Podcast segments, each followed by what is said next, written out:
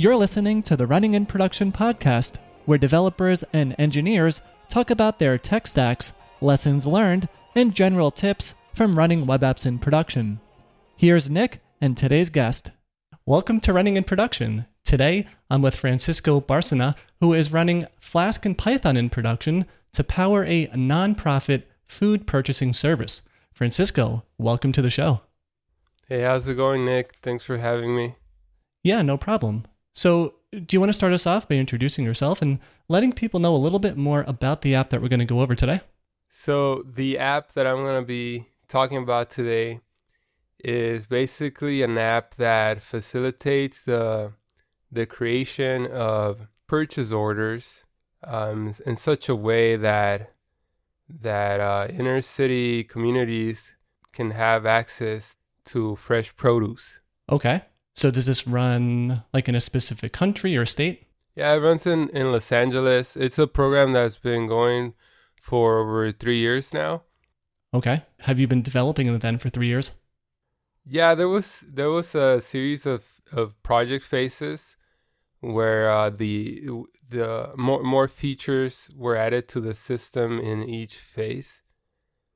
And initially, the system started pretty basic, and it although it was pretty basic, it did the heaviest lifting for them, which was to allow them to create child orders out of a, a master order that they would place from uh, the ter- terminal market, and eventually over time more more uh, features were added to it some reporting features and some invoicing features as well interesting. So how does this work then? Does someone like is this this is not a site open to the general public right? It's not. It's a it's a tool that they use internally. And the way that it works is that they log in and they're able to populate a database with the uh, participants of this program and essentially create like a master order where they place everything that they'll need for that week. And then at the end of it, there will be uh, orders created for each individual participant for uh, their own record keeping. And uh, another another cool thing that was added to that was uh, a module that it downloads the pricing data that um, that is available in this food co-op's produce catalog. So it retrieves all of that and you know it really it allows them to work more effectively and not spend hours uh, every week uh, going and and looking at the these uh, prices themselves and clicking around the the USDA.gov website. Yeah, automation is is definitely fun, especially if you can get rid of busy work like that. So I guess before we get into that, are you the only developer on this service? Yeah, I was the only developer for this service. I went in there and I, I learned about their program, the uh, problem that they were trying to solve, and the, the difference they were trying to make in the city of Los Angeles, where where a lot of these communities don't have don't have the best access to fresh produce. And after I met up with them. I had a pretty clear list of requirements. Uh, initially, they were doing all of this process. They were they were doing it in a big spreadsheet, and that that was beginning to to slow them down, especially in the the gathering of the data for for the reports that they needed. So when you were ori- were originally proposed with this problem, and you had that massive spreadsheet going on, yeah, like what motivated you to use Flask out of uh, all the other things that you could have picked?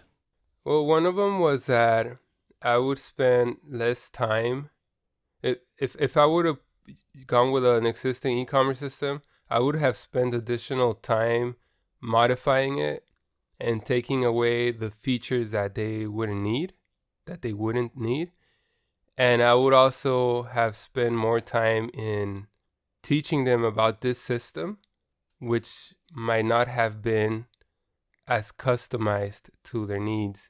They might have had needed to navigate through additional UI in order to to achieve their process. And if not, I would have had to create that UI and work within the framework of an existing e-commerce system. Okay. So did you look at other frameworks though to build a, a custom solution like Django or Rails or something like that?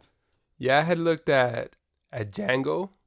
Um, however, I didn't have I didn't have uh, as much experience with Django, so I I wasn't too confident about choosing Django, and um, I did I didn't want to be in a position where the project would have been delayed for them because of of my lack of experience with something like Django. Um, another reason why I chose Python Flask was because I already knew the the time that it would take me to build something. It was more likely for me to to complete the delivery within the deadline. You've been developing it for three years now. Is this a single, like monolithic Flask app, or did you break it up into microservices? It's a single monolithic Flask app. The Python scraper that downloads the pricing data, it's its own script. That's those are the, the two components to it, and it it runs uh, weekly. Okay, so that that scraper then, are you scraping things directly from what is it, the USDA site? Yeah, I think I think it downloads the Excel file, but it has to go in there and, and find the the link and and navigate to um, the different categories of produce. Ah, kind of interesting that those guys don't have an API set up yet. Yeah. So did you find it to be kind of a challenge then to scrape their site, or was it not too bad? Um, it wasn't too bad because because the the time estimate that I gave myself to complete that, it was pretty accurate. I didn't hit any roadblocks. Is this application server side rendered or did you go like API based with, with some JavaScript front end? Like how do your clients use this app? Most of the pages are rendered on the server. There are some API endpoints to to make calculations because one of the other features is a a markup calculator, and it does some calls to the backend through Ajax in order to bring in some data into the calculator. Um, there's another cool thing that's uh, it uses linear regression to to bring up some pricing suggestions also. I don't know how much they use that. Usually I think I found out like by working with my client and even from them hiring like a pricing ex- expert that most people that do business i guess in produce they it seems like they like like round numbers like 5% 10% and and sometimes they'll change it but when they decide on a different price it seems like it's intuitive to them. Like they they somehow know the the prices uh, how much they should mark up based on like the prices. Hmm. Interesting. Yeah, I never noticed that, but now the next time I go to the store, I'm gonna make sure to to notice the prices of all things, down to the cent. so when it comes to this application, you mentioned server side, maybe a little bit of Ajax calls here and there. Are you using anything like WebSockets or no? Yeah, one of the things that I really enjoyed working on on this project is is implementing uh, real time updating of the the screen on which they're placing their orders. So they're they're able to to make changes on this screen simultaneously along with other people in their team and it'll show the names of the other people that are on the screen and it's kind of, kind of like Google spreadsheets where you log in and you can see the people that are on the same screen. And when they make changes you'll the the team members will see those changes instantly. Oh yeah that's definitely nice. So it's like if two people were to be logged on from different you know areas or whatever different sites and uh, there's like a 100 apples and they put in an order for 50 of them the other person would see the quantity of those apples drop down to 50 because the other person used 50 i guess? Something like that? Yeah yeah exactly like that. It was enjoyable for me to code that in there. So when it came to implementing that, uh, which library did you go with, or service even? I used something called Flask Socket IO on the backend, and then on on the front end it was the uh, Socket IO library. Right? Do you remember like if it was easy to set up, painful to set up? How was that process? Um, it wasn't intuitive. Like, um, yeah, it took it took some effort. I didn't I didn't get stuck on like some parts of it. Uh, the documentation, I thought it was pretty good for the for Flask Socket IO. Um, so yeah, I just I spent some hours like like uh, putting this together, uh, uh, looking at the documentation, and implementing the the feature into this existing system because that that came on a on a separate phase. Was that like phase three or phase two? It was, I think, phase two. What was the final phase?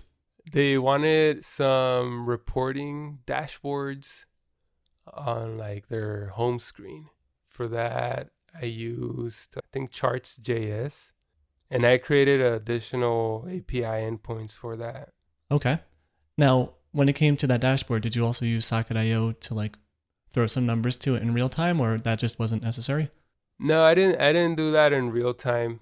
It wasn't necessary. It just um, it calls the the API endpoint when they refresh the screen, and some of these um, numbers are cached per day, so that they can you know pull up really quick. They'll just be loaded from the cache. So maybe that's a good time to lead into like the other parts of your tech stack. So are, are you using Redis as a backend for that cache or something else? No, it's it's a pretty basic cache. I think it's called Flask Cache. Like it, it was nothing fancy. Like uh, you you basically just define like these functions, and I think I think you you uh, decorate some of your Flask endpoints. I don't remember too well. right. Yeah, I've used it before. So the way you can have it set up your backend for the cache is you could use something like Redis, so it's outside of the Flask application, but you can also keep it in memory as well. But if you weren't using Redis, then it sounds like you just used the in-memory cache. Yeah, yeah. I think I think Redis would have been like over-engineered. Mm-hmm. Uh, especially I had I had never worked with Redis before. You know, just a a couple days or weeks worth of data. Figure the server can handle it. Right. At that point, you can almost like do it with pen and paper, you know, like manually calculate it. Uh, so you mentioned using SQL Alchemy. Then are you using Postgres on the back end for your database or MySQL, something else? Yeah, I'm using Postgres on the back end. Okay. How's that been been going good so far? Yeah, I just ran into one one issue. Um, I remember like a couple of times there was a a setting that um, on on Flask. I think I I had left it on debug mode, and there was uh, some considerable slowness on production, and I I logged into the the SQL Alchemy, and some sessions were left open because the debug mode it was logging something and it would exit it would exit without closing the SQL Alchemy session. So I, I went in there and I, I deleted some records from a table that keep that manages these sessions. That was a, the one thing that I the problem that I ran into. Right. Um, Sounds like good times. Yeah. Now you mentioned leaving debug mode on by accident. Are you using like Gunicorn, UWSGI, or did you even happen to use like the built-in Flask web server? Hopefully not, but maybe. Yeah, yeah, I'm using uh, Unicorn to serve the app, and then and I'm using Nginx to to create a reverse proxy server. So when it comes to running this application in production, like what cloud hosting provider are you using? I really like DigitalOcean. I've created a I've hosted a Flask app before on DreamHost, but they just do something to their servers where it, it breaks the app and I I have to go and and like touch some file to restart it. And ad- additionally I have I have to delete the virtual environment for some reason and recreate it. I ran into that issue on DreamHost on some other projects before. So I just I stopped working on DreamHost, hosting on DreamHost because I don't want to deal with that. It's it's not good for business. yeah, not good for business, not good for your brain, uh, yeah. having to debug things like that. Now you mentioned using uh, virtual environments. I guess then you're not using Docker for the setup. No, I'm I'm not. I probably heard about Docker like a year or two after that. And I mean, at that point, I already had this process in place. Um, I, I'm not one that's that keeps up with the trends.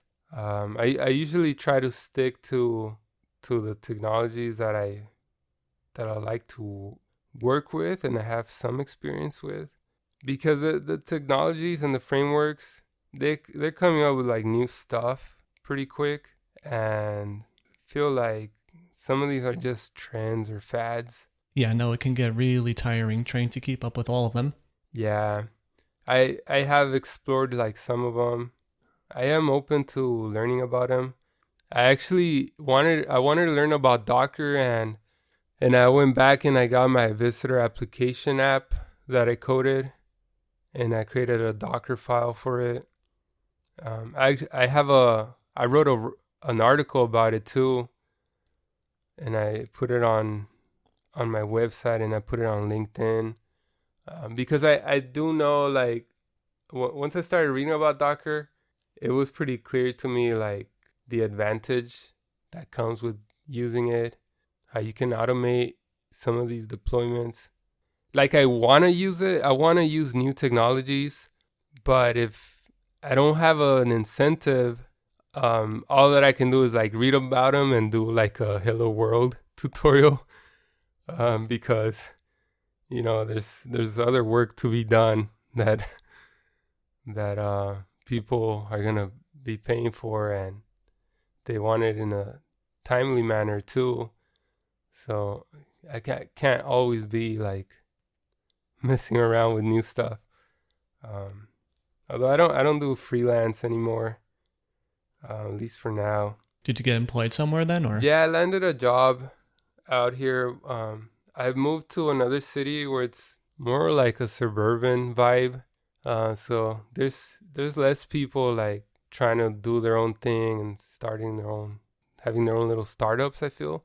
So I was having some trouble finding newer clients, and this recruiter reached out to me, and she got me like a pretty good job, and I took it.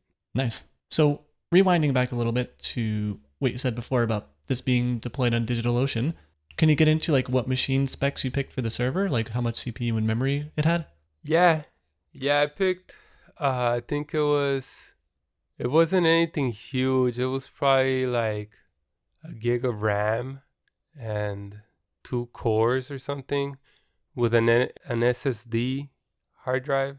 It it wasn't anything big, but um, I remember I I was updating everything and then it was asking for more RAM.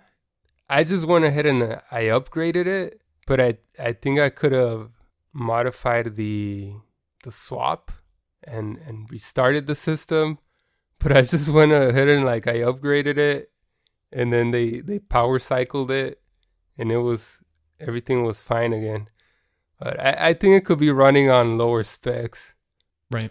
That is one one of the nice things though about DigitalOcean, right? It's like you can just click a button, say that you want more RAM or more whatever, power goes off, power comes on, and it's like 30 seconds later you have it. Yeah, I really like the platform they they offer. So what OS are you running on that server? What OS? Like what distro of Linux? It's Ubuntu. Um, I don't remember the LTS. Mm, a couple years ago, maybe 1604. Yeah, maybe 1804, but I think that's maybe a year or so after your site went live. Uh, so when it comes to setting that server up, then did you just SSH in by hand and then you installed everything you needed for the app, or did you use some type of configuration management tool? I used uh, virtualenv along with pip.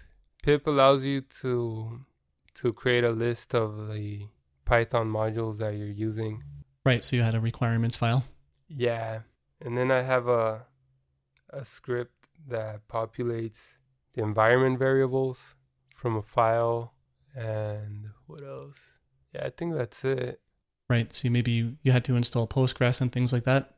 Yeah, that part was pretty smooth. Yeah, that's good to hear. Yeah, if you don't need to configure it in detail, then it's like you just apt install Postgres and you're on your way, kind of.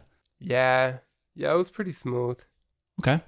So are you using anything? Um, well, if you're using Ubuntu 16.04, I forgot if that had like systemd, but do you remember like if you used any type of like process management tools on the server? Like things that would make sure that uh, the Unicorn web server would come back up if it happened to crash? Um, did I? Maybe Supervisor is one of them. I don't think I did. So kind of just rolling the dice there, make sure it just stays up. Yeah, yeah, because I mean, they they can call me. They can call me whenever. It, it'll be like pretty clear to them that it's not working. Like they'll they try to view the site, like they'll just have a an nginx error, and they'll call me and I'll go in there and do it. I think I looked into it, but I didn't want to spend time on it because it was like something something new to me. Uh, so I guess the real question is, did they ever call you saying the site was down? I think they they called me once for that uh that bug with the the session that was left open on Postgres. Um, and then they called me again for a SSL certificate that had expired. The certificate, like it wasn't even part of the contract or the work, but then I I saw like the certified bot tool. So that would be going through Let's Encrypt then, right? Mm-hmm. That's cool. Yeah, I forgot how many years Let's Encrypt's been going, but I guess at least three by now. Yeah. Did you start? Unless you started with something else before. No, I came out? started with that. Yeah, I definitely started with that. Do you also have Nginx configured to serve your static files like images and style sheets? I think I do. Yeah, I just have a it's like a configuration in the server block. Right. So you're not using like an external CDN or something like that. No, no, it's not not needed. It's a team of like maybe four or five people. Okay. So speaking of maybe some other services you might be using though, like external ones, uh, do you use anything for like sending emails out or like logging, reporting, metrics, things like that? Uh, I was using just like Flask Mail to send out the password resets, password reset emails, but that's about it. When it come when it came to configuring Flask Mail, what did you use as the email server? Like SendGrid, Postmark, or did you go like even Gmail or something like that? Um, I had him create like a like an account just for that, like through their email provider, and and just put in like the password and SMTP. Right. Yeah, just configured through uh, Flask Mail. Yeah, yeah, it's pretty basic. But now this application though, there's no it doesn't need to accept payments in real like are you using Stripe or PayPal for this or no? No, it doesn't. It doesn't do any of the payment management. Um, the the core of it is to keep track of these orders and and have like a a user interface that's more suitable for creating these orders as opposed to a spreadsheet. Yeah, it's funny because like I do freelance work too, and so many so many apps that I build are just things like that where it's like we want to replace this Excel sheet with an actual application. Yeah, that seems to be very common. Yeah.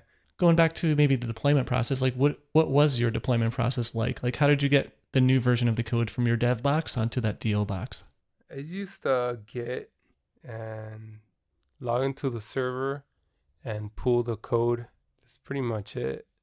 So you're you were pushing code from your dev box onto like GitHub or somewhere and then pulling it from there? Yeah, to Bitbucket and then go into the server and do a Git pull. Right. What about some of those uh, environment values, like the secret keys that maybe you wouldn't want to put in version control, or were they in there? I don't think they're in version control at all. Yeah, I, I created those manually, like on that end. The script, the script to run that, to populate the environment variables, that that's on the repo, but the values are not. I think uh, the I created like a configuration object in Python, and that configuration object uses the environment module. When it comes to things like testing your code, uh, were you running that through like a CI service or did you just run some local tests maybe before you deployed? No, I didn't do any testing on it. When we were talking about this project and negotiating, that that was one of the things that they gave up as part of the, the, negotiation that they said that they were gonna, you know, test test it themselves, like actually use the software along with their old process for about two weeks and eventually just leave the old process. Within that testing, they also um, they were populating their produce catalog as well. So I guess I got tested in uh, in production, kind of. Yeah, I got tested like in parallel. So if if they were like populating their Excel sheet, they would create the order on the software as well. At the end of the week, they would put them side by side and just look at the numbers and they, they did that for about a week or two. But this sounds like it's not a very fast moving application, right? Like you weren't deploying it two times a day or something like that, right? No. No, I mean the the requirements were like they're pretty clear. It it was all laid out in the in the contract. Yeah, I mean they they we had to negotiate and that was one of the things that I that I said they could do. Um, if they if they didn't mind testing it themselves, I could I could meet them at the price point. It was pretty straightforward their their process. It took a lot of steps. Their process had had steps, but they were all kind of like linear. Right. So it was more just a judgment call. Let them do their thing to reduce the price because that was the only way to for the project to make sense, I guess. Yeah. Okay. So now that the app is up and running and uh, at least tested from their end, did you do anything to maybe plan for disasters like database backups and things like that? DigitalOcean has a backup plan, and I I set that up for like I think weekly backups, and um, also it has exporting features, so they have that too. They want to keep their own records or do additional stuff with this data. But yeah, the backups are in place. Maybe they're daily. I I know DigitalOcean does some kind of backup for free. I don't know how often, but then they have one where you can sign up and it, the the frequency is is higher. Their backup frequency. So I signed up for the paid one yeah, like if anything happens, I can just restore from that. Right. Yeah, the paid one is something like I think it's like you pay 20% more, but then yeah, you just get a complete backup of the image that you can restore from. I have uh the database is on the same droplet. It's safe against data loss. Right. Yeah, I almost forgot about that. I mean, I sort of kind of guessed that yeah, all of this is running on one server, right? Yeah.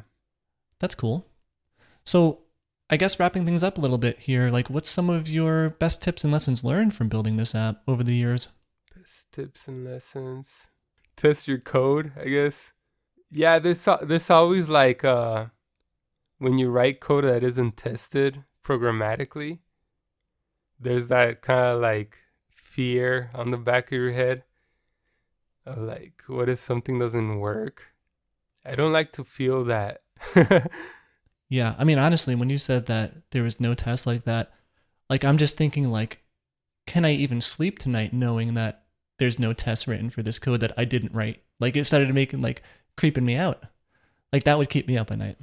It it's it could be worse. Like it's not a time sensitive system. It's not a system that handles payments also. And they they do know how to do this process, like I guess on pen and paper. So that, that was one of the things that allowed me to to uh, kind of like work with them and their pricing and right. say you know like it's not super crucial that that I write a you know, unit test for this. It's it's not like a some kind of engine that we're programming if the system goes down, people are not going to lose money. They're going to go back to a process that they've been doing for I guess that day. Yeah, after that I I've I've worked on some on projects that I definitely write tests for. I wrote like a e-commerce system. That thing had like all sorts of tests. I felt like pretty confident delivering that other e-commerce system with all those tests written. So on that note, Francisco, thanks a lot for coming on the Running in Production podcast. It was really great having you on. Sure, thanks for having me on. Fun times reminiscing on these these projects. yeah, going down memory lane. Yeah. So before we wrap this up, do you want to share any links to maybe your site, Twitter, GitHub profile, things like that? Yeah, sure. I have my my website is losangelescoder.com. I'm currently not doing freelance because I'm I work a full-time job. They don't want us moonlighting. right. But I have uh I have my website there. I'm I'm pretty proud of it. It's all built on Flask and I have some articles and I have some YouTube videos on there too. And my uh I have some stuff on Git. Some of it is trash, but some of it is neat. And so yeah, it's losangelescoder.com and I also have an Instagram, Los Angeles Coder. Cool. Yeah, I'll make sure to drop those in the show notes. And on that note, to everyone listening, thanks for tuning in, and I'll see you in the next one. You've been listening to the Running in Production podcast. You can find a full archive of the show at runninginproduction.com. Also, don't forget to subscribe using your favorite podcast player or leave a review if you like the show.